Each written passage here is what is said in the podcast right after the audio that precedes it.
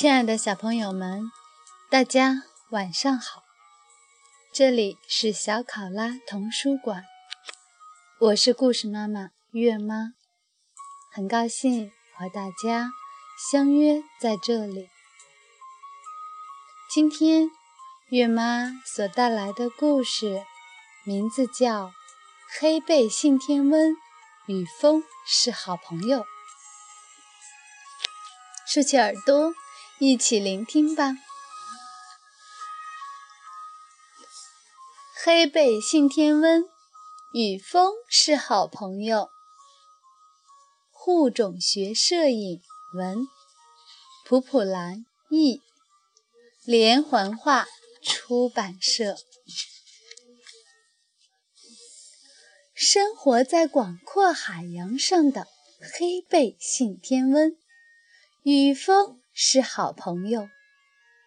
乘着风在空中自由翱翔，累了就浮在海面上稍稍休息一下。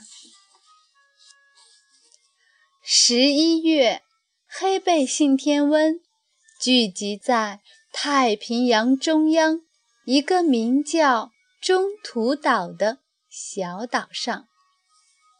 全世界的黑背信天翁几乎都在这个岛上产卵、抚育小宝宝。小岛几乎被信天翁挤满了。寻找伴侣很不容易。白天、夜晚，它们不停地抖动着黄色的喙，唱呀跳呀，寻找自己喜欢的另一半。一旦找到了，就会高兴地鸣叫着，互相打招呼。结了婚。他们一生都不分离，会美满的生活在一起。二月，宝宝出世了。一对信天翁一次只生一个宝宝，会非常小心的抚育它。大信天翁。乘着风，飞到遥远的海上，为宝宝寻找食物。宝宝饿着肚子，眼巴巴地等待爸爸妈妈归来。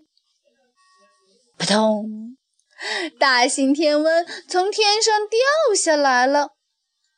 这是怎么回事？原来。黑背信天翁不擅长着陆，大信天翁把存在肚子里的食物吐出来，嘴对嘴的喂给宝宝吃。咕咯咕咯咕咯，真好吃呀！终于，宝宝吃饱了。成长过程中，宝宝要经受很多考验，令他瑟瑟发抖的冰冷雨水，让他口干舌燥的炎炎烈日。五月，冰冷的雨停了，天空挂起彩虹，迎着和煦的风，黑背信天翁。聚在一起练习飞翔，宝宝们的翅膀也长硬了，展开双翅，好像这就能飞上高空。七月，飞向高空的日子终于到了，风伸出手，发出邀请。可是，面对无限广阔的大海，起飞是需要一点儿勇气的。哗啦啦，哎呦呦，掉进海里了！第一次飞翔失败了。这次先朝着海的方向助跑，风也吹起来了。真的能成功高飞吗？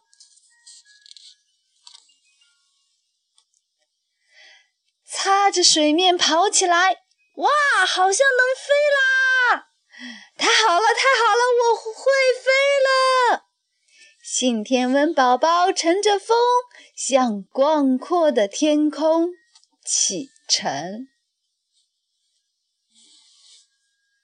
亲爱的小宝贝们，黑背信天翁的故事就讲完了。黑背信天翁呀。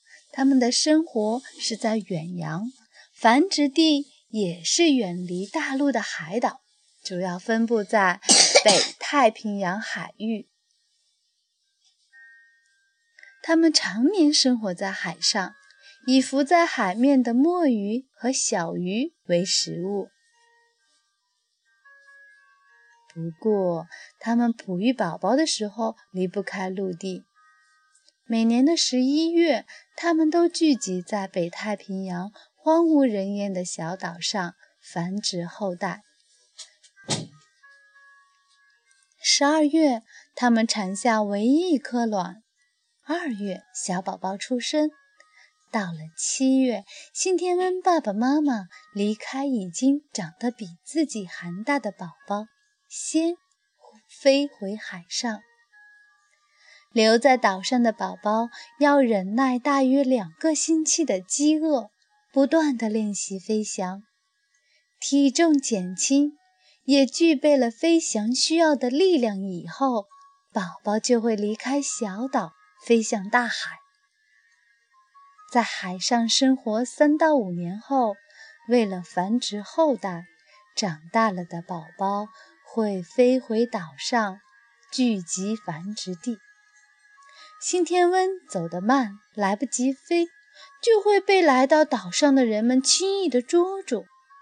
因此，日本人送给他们一个憨厚可爱的名字——小笨鸟。这也形象地表明了黑背信天翁不对敌人设防、平和生活的悠闲性格。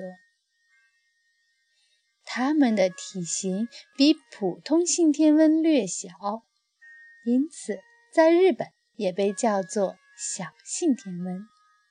它们的寿命约为三十年。好了，亲爱的小朋友们，今天月妈要和大家说再见了，让我们下次再见。祝大家好梦，晚安。